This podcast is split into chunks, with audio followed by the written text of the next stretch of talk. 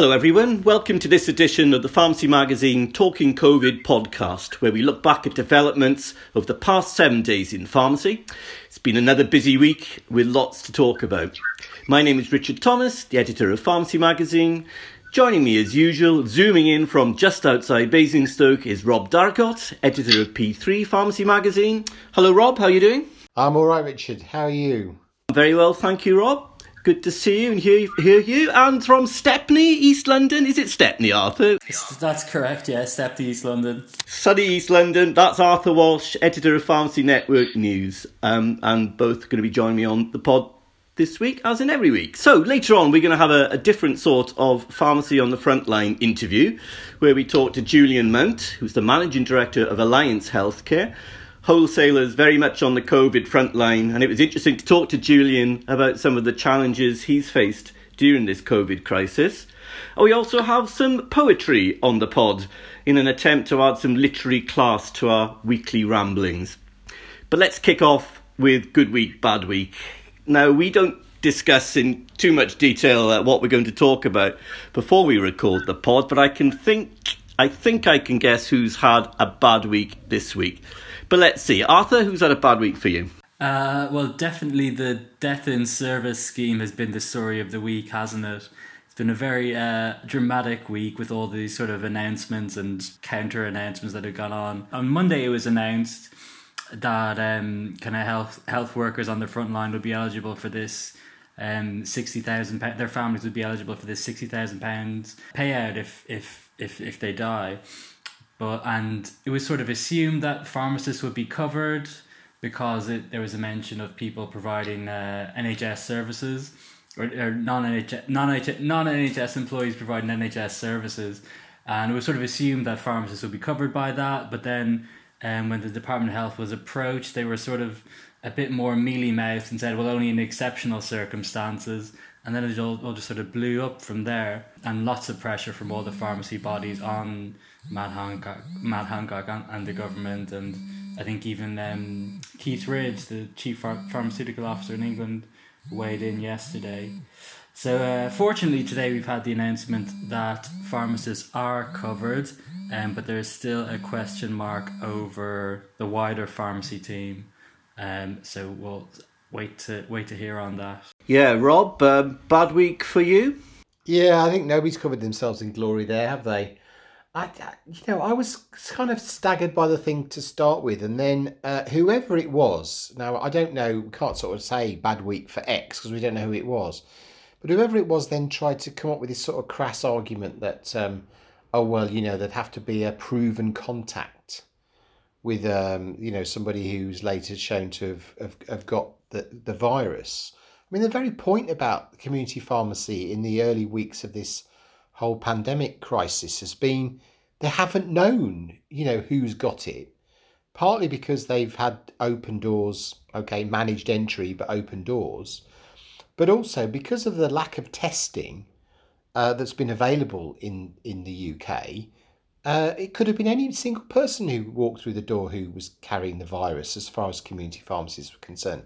So to try and use that as some kind of excuse, knowing full well that there's no way anybody could prove a particular individual um, had uh, had the virus. It's, you know, just you know, heaping um, heaping on top of a you know a pretty uh, poorly worded, if that's what it was, or insensitive, certainly decision in the first place. Yeah, Rob, I, I agree with you on you, Arthur. It's um, terrible week for well for X. Yeah, who is X? Let's let's say the government and, and the Department of Health and yeah. Social Care. I mean, you know, obviously, I welcome the news that that Hancock has backtracked, but as you say, uh, there's still questions to be answered. Does this cover pharmacy staff? And there's still that issue, I think, Rob, about you know how do you prove or do you need to prove that you've had contact with a, po- a COVID positive patient? Well, how can you do that in community pharmacy? But compared to where we were at the start of the week, you know, it's much better news, and, and at least the government has has done the right thing. But you know, there's there's no doubt that this has caused uh, such a lot of hurt and anger in the sector. I mean, the original decision was just so inherently unfair and unjust. Uh, I think I called it morally indefensible in my vlog yesterday. You know, it takes a lot to wound pharmacy at the moment, doesn't it? Coming on top of a series of fiascos that we've had really over funding, the 300 million pounds of so-called new money, which was eventually corrected. The communications on that. We've had the deliveries. PPE has been a, an absolute scandal. Key workers debacle. You know, pharmacy's always become immune to this sort of shabby treatment, but but this one really got through and wounded. So clumsily handled, uh, and to me, it raises the question again of well, how do things like this happen in the first place? You know, is it a communication cock up? Uh, or is it indicative of something deeper at the heart of government and is a reflection of a, of a broken relationship with, with community pharmacy? And another point that people were making yesterday, and I agree with wholeheartedly, why is it that pharmacy always has to fight fangs out, tooth and nail, to achieve even a, a semblance of parity of treatment and respect from the government? It, it's just so unnecessary, really. So, government has swiftly backtracked. That's welcome. Still questions to be answered, but nothing other than a, a bad week for Matt Hancock et al. And a bad week for the relationship between community pharmacy and the government. They put this bit right, but the relationship desperately needs a major reboot, I think. Uh, when yeah, we're through all this, I think you're right there, Richard. I'm just on that on that last point. So one of the things I've been doing this week is talking to a few uh, a few of our colleagues out in community pharmacy.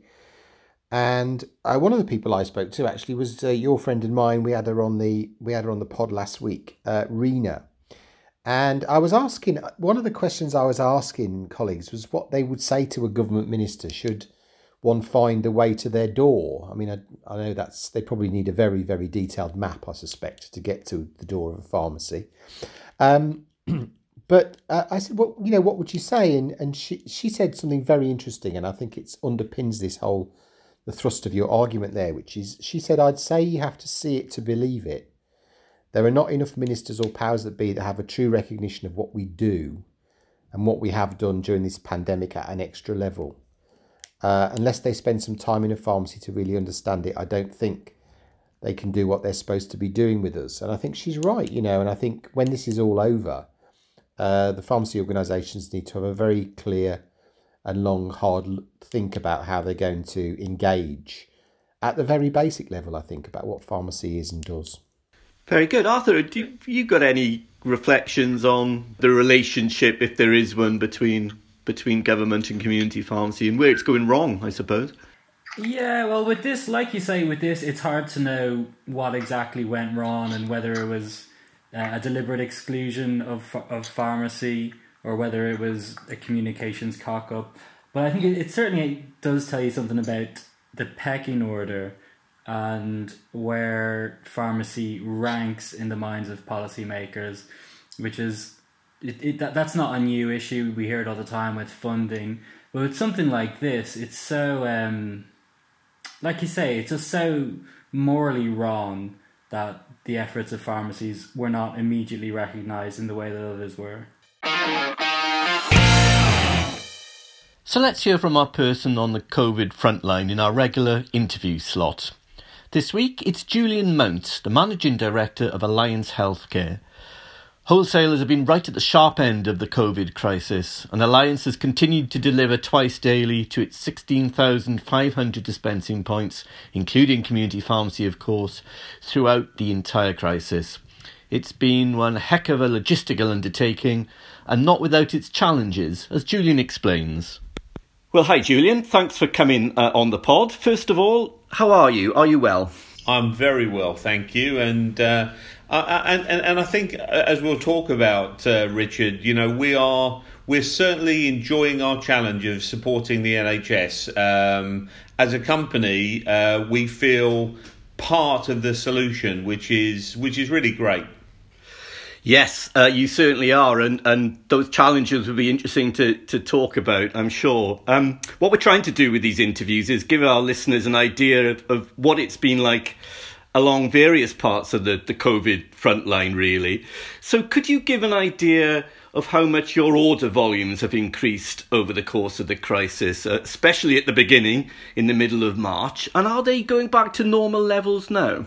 Yeah, it's it's been very interesting. I mean, we've seen we saw in March a greater volume than normal peak. Normal peak times for us are around the holiday seasons, especially Christmas. Um, and in the two weeks, uh, in the beginning, first two weeks of March, we saw our order volumes go up by about forty percent. Now, I mean that's that's a lot of extra volume to put into our warehouses, but also we saw that increase with also the isolation cases and the shielding people giving us um, you know, a problem with uh, our uh, attendance rates in those warehouses. So you know, it was it was extreme pressure on the organisation, but we kind of turned to, and that's why I'm I'm really proud of the team in the way that they said, well, look, Manning is down, orders are up, but we know we have to support the NHS, and so we we made a conscious decision to say we actually were going to increase our service. We were going to maintain our twice daily delivery to support community pharmacy, and, and that's something that was unanimous across my management team to say we can't let community pharmacy down at this time. We increased our uh, weekend deliveries to hospitals, and we also made sure that everyone understood our emergency order process. So. So you know, it was a conscious decision. It's it's put my organisation under strain, and I think that's just the service side of things.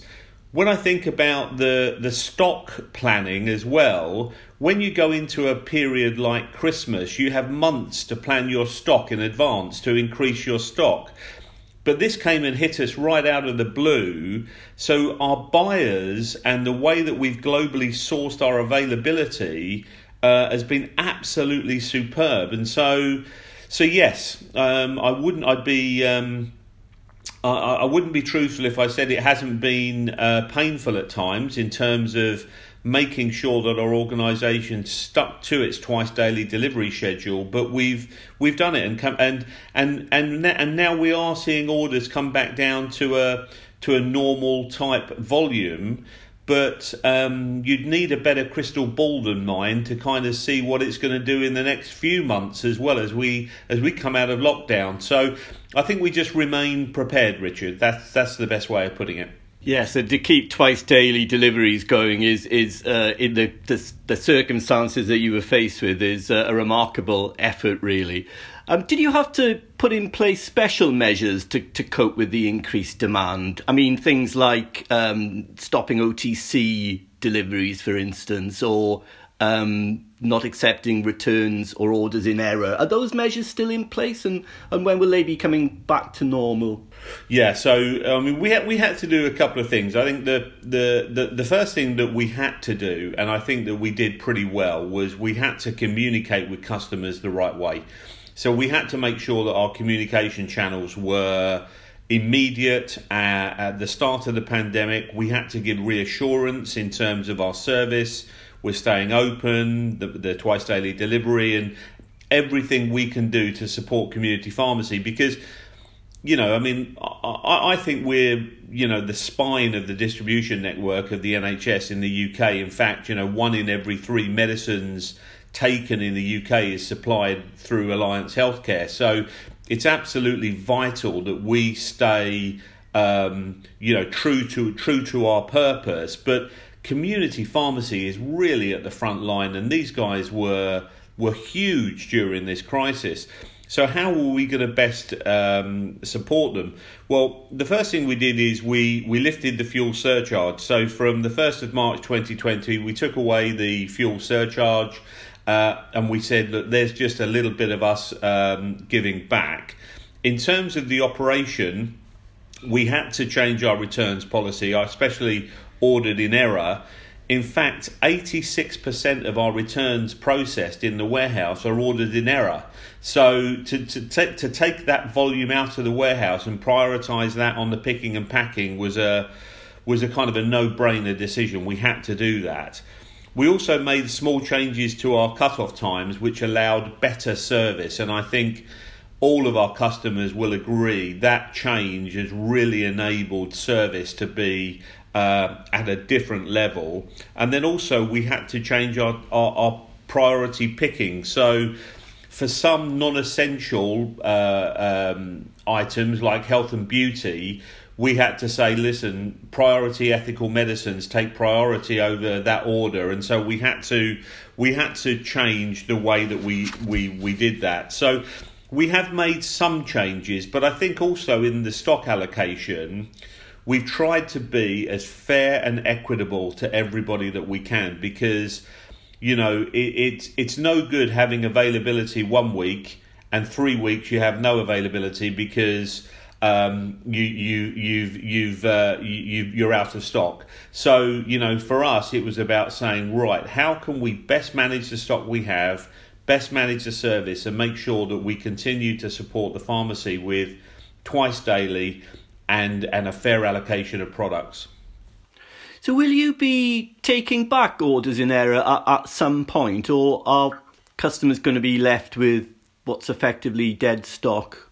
No, no, no. We we will take we, we will be changing back um, our returns policy um, and, also the uh, the priority picking once we see the volume stabilise in the warehouses. So yes, yes, temporary temporary measures, and we'll be uh, alerting our customers shortly on that. Okay. Um, how have you approached the quota issue during the crisis? Always a, a, thorny subject with, with pharmacists, as I'm sure you can imagine. Um, did you have to change your, your policies here? No, we we definitely didn't. Um, what we what we do is we we we have a a very um, patient focused supply policy in that you know we try and be as fair and equitable in terms of order quantity and supply to our pharmacies. So we know we know what uh, regular volumes are of products into pharmacy and demand, and we try to match the the our relationships with suppliers in terms of sourcing with prescription demand with with ordering history with stock availability. And we try and, and we and we try and make the best fairest equitable solution on stock distribution. And what we found is by carrying out this really responsible way of managing stock we can allow um, you know what we believe to be satisfying true demand and making sure patients get their medicines. Because you know in in peak and trough situations of in and out of stock nobody benefits. And and and I don't think it's the right way to run a business. Uh, we talked you talked about communications with customers and and how important that is. Um, are you getting communications back from from customers worried about credit limits and things like that with their ordering levels um, so high at the moment? Yeah, that, that's a very good point. So, I mean, I think if I break the question into two parts, number one, um, I, I, honestly, I do a, a managing director's call with the organisation every two weeks and I kind of feed back to the organisation some of the things that some of the comments we're getting from customers and from hospital trusts, from community pharmacy, and, and also from manufacturers, I've never had so many uh, letters of thanks and praise in the way that we were serving the market during this time. So I think, you know, I won't call it vindication, but but but I think people are saying, you know, we appreciate the service you're providing, Julian. And I think in regard to supporting pharmacy customers, you know, we we are we're we're, we're co-joined with our pharmacy customers. It's it's in our best interest to make sure that community pharmacy thrives and and and is best placed in the UK. So we review our credit limits, we take up individual inquiries, we we will do everything we can to make sure that community pharmacy survives and thrives in the UK and and, and there won't be any um, there won't be any draconian measures from us. I'm sure that would be very reassuring uh, for your customers to hear that. Um, the business itself, uh, you, you, mentioned early on, has been very resilient, really, by the sound of it during the, the crisis. Um, what changes did you have to make to processes and structures? And you mentioned, you know, dealing with staff absences, etc. Did you have to furlough any employees within the company?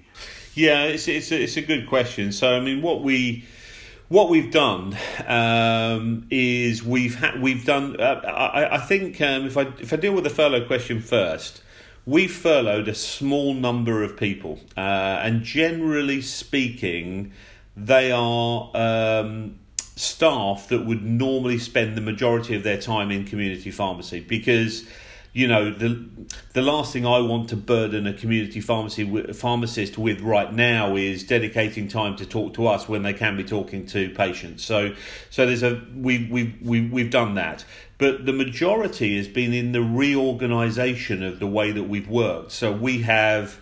Uh, office based employees that are now helping in warehouses. We have uh, back office staff that are transferred to other departments where we've seen uh, um, load change. And in fact, what what I've what I've been really pleased with is the fact that um, the attitude of Alliance Healthcare has been uh, not. Um, oh, you're moving me, or you're asking me to do something different. It's um, right reporting for duty where do you want me to go today boss? It's, it's been really it's been really good. Um, and i think we have managed the situation with our staff to say listen you know in normal business operations you would have been deployed as xyz things are extraordinary at this time and now you need to be deployed abc and everybody has said absolutely we'll get on with it. And i think that i think the other thing is the post COVID world is going to be different to the pre COVID world. And so the, the way that your organisation was set up pre COVID may not be the way your organisation is set up post COVID. And I think we're all going to have to embrace that flexibility and change as we see as we come out the other side of this. Yes, uh, I'd agree with you. Their flexibility is going to be key going forward. I think right across the, the supply chain and for pharmacy, you know, especially. Uh, can I ask about the May bank holiday coming up? Um, are you open over May? Yeah, so we um, we will close on Friday the eighth. Uh, the service centres will be closed. We will have a full delivery on the Saturday, uh, and of course over the period we'll offer emergency courier services to whenever far- uh, community pharmacy uh, um, uh, need. Okay, and finally, Julian, um, can we just talk about the the PPE situation? Um, how does it work? Where, where, do you get your supplies from, and what are levels looking like at the moment? Well, um, Public Health England supplied us with a with a very limited quantity of, of, of masks for for pharmacy. Um, now, that limited quantity really meant us uh, uh having to say it's only one box per pharmacy, um, and we would be fulfilling orders on a first come first served basis subject to availability. So I think what we've seen is that um, Public Health England, who we uh, get our supplies from, hold a number of events. Um, but uh, uh, demand is outstripping uh, supply. Um, it has it has put wholesalers in a difficult situation because obviously there are various uh, rumours about who has stock uh, and then everybody is trying to source through you, but of course you don't have any because you haven't been supplied by by PHE. So um, it's meant that our call centres and and uh, some of the questions we're asked uh, are a, a, little bit difficult. But we've put some very clear communication on our website, and uh, that's the situation. So the you know the more the more that we get supplied, the more that we will supply. That that's basically the answer. Well, thanks, Julian. Uh, that's great. It's been a really interesting conversation. And thank you so much uh, for your time and coming on the pod during what is an exceptionally busy time for all of you uh, at Alliance. Um, thanks again. Thank you, Richard. I really enjoyed it. So that was Julian Mount there. Um, very interesting to learn about some of the challenges Alliance has faced as a business during this crisis while maintaining twice daily deliveries to pharmacies during a period of unprecedented demand and caught right in the middle too, aren't they, on some of the big areas of contention such as PPE availability and quotas and, and things like that. But it was a fascinating chat, and thanks again to Julian for coming onto the pod. So it's good week time now, and I'll kick off with this. It's picking up from my bad week point, really, in a way. My good week goes to the swearing Welsh Health Minister, Vaughan Gething, and the Welsh Government, who, in all seriousness, actually, again showed a decisive and clear leadership over the death in service issue. They said very quickly that community pharmacy teams would be included in the life assurance scheme. The right decision, swiftly communicated, clearly communicated, no drama. Uh, why can't the government in England think and act in the same way? it's really not that difficult. So uh, for me, a good week again for, Gorn, uh, for Vaughan Gething and the Welsh Government. Uh, Arthur, who's had a, a, good week for you? Uh, good week. Was it this week Boris had his baby? Was that last week or this week? Yes, I think yesterday. Oh, yes. Oh, right. Okay, okay. Well, well done. That's a that's a good week for him. Um, in, as far as we know, it was only this week. Uh, in pharmacy, he's had a good week? Uh, potentially a good week for um, a good precedent for uh, wealth, the welfare of pharmacy employees. There was a case in Wales, uh, in Holyhead, of a pharmacy technician who'd worked in a Boots branch for, for 34 years and then had been constructively dismissed. She had a disability, and the, the, the new this new manager who came in sort of for, forbade them all from taking the breaks that they were used to, and the court found that this this was not a fair treatment of this person under disability and uh, awarded her, I think, almost seven thousand pounds, um, which I think hopefully will set a good precedent. Uh, I think the sheer workload and working conditions in a lot of pharmacies are something that has always that it's always something that's needed to be discussed and gotten out in the open and certainly after this crisis i think there's a discussion worth having uh, yeah very much so i i think the whole way that we look after the workforce in terms of uh, breaks, etc., um, and look after each other within the sector is going to be really important um, going forward. I think look at look at the difference that, that closing for, for an hour or two during the COVID crisis has made to, to pharmacies and their their efforts to control demand. You know, it's it's made a big difference actually. Um, I think a huge issue for the sector going forward, like you say, Arthur, and that was an interesting case there in, in North Wales. Um, Rob, who's had a good week for you?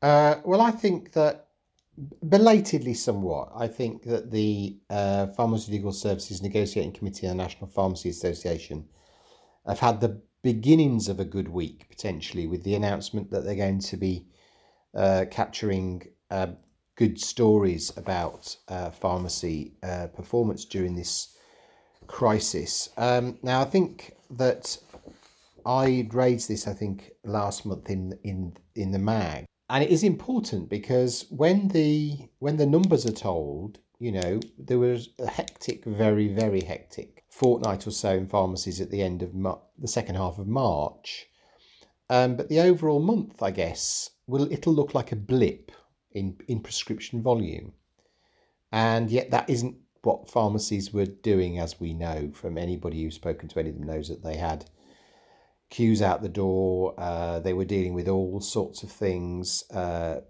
you know, particularly as people got out in the garden for the first time ever, news of tetanus jabs being administered by pharmacists and all the rest of it because practice nurses weren't doing it. And there's no real institutionalized way of capturing a lot of that.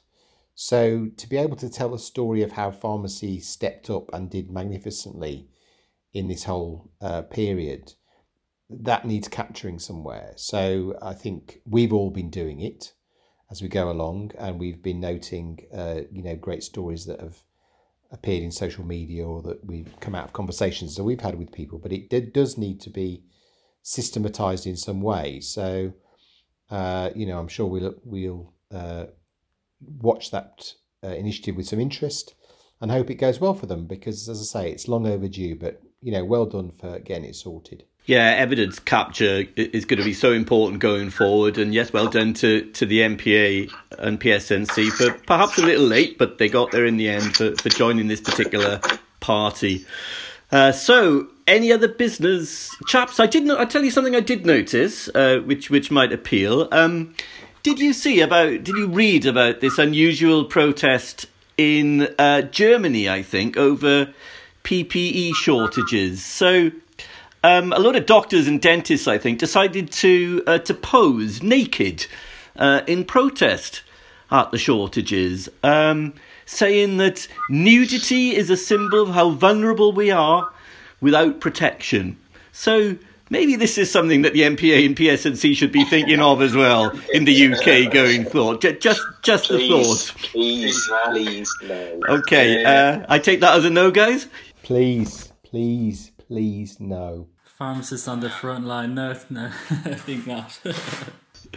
Fair enough. Uh, did either of you see anything that has caught the eye this week? I well, I, the, the the one thing that's really hugely amused me has been that uh, amazing um, uh, young lady in in America who lip synced that ridiculous statement of Donald Trump's about disinfectant so so perfectly. I mean, I'm sure everybody's seen it because it went you know it went viral as they say.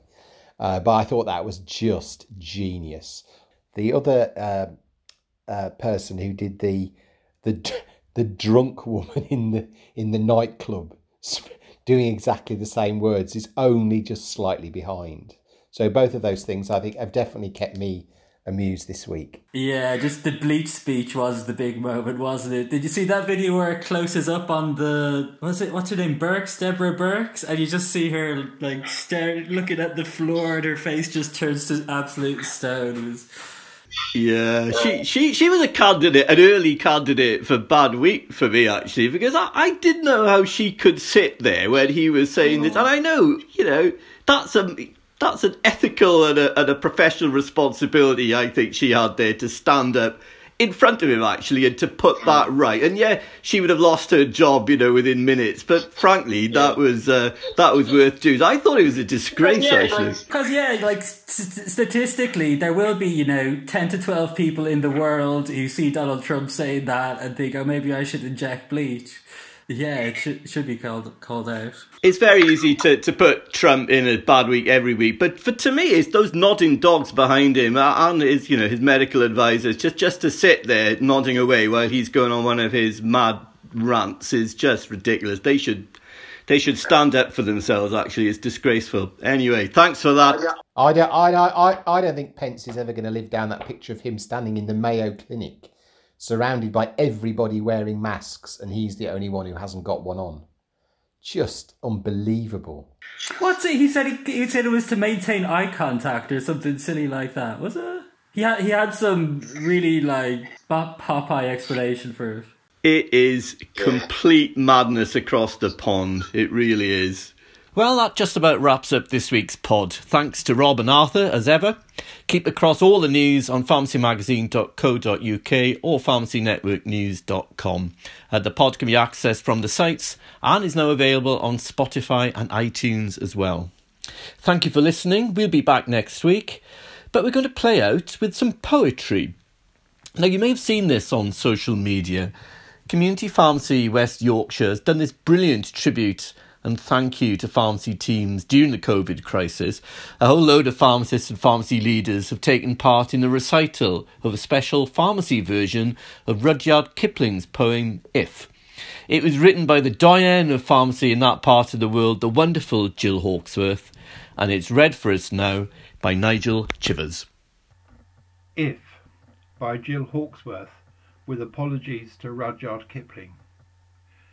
If you have kept the flow of patients steady, with rules on social distancing in place, if you have worked without the right protection and have patients face to face, if you have worked with half the normal staffing because they need to isolate alone and cope with nearly double normal workload while stressed and sorting queries on the phone, if you have had requests for home deliveries as public think the guidelines are agreed, if you have found your way round stockpile issues and helped to meet the demands of those in need, if you have been exhausted but continued meeting targets, keeping standards high, knowing you must work those extra hours and find your inner strength and ask not why.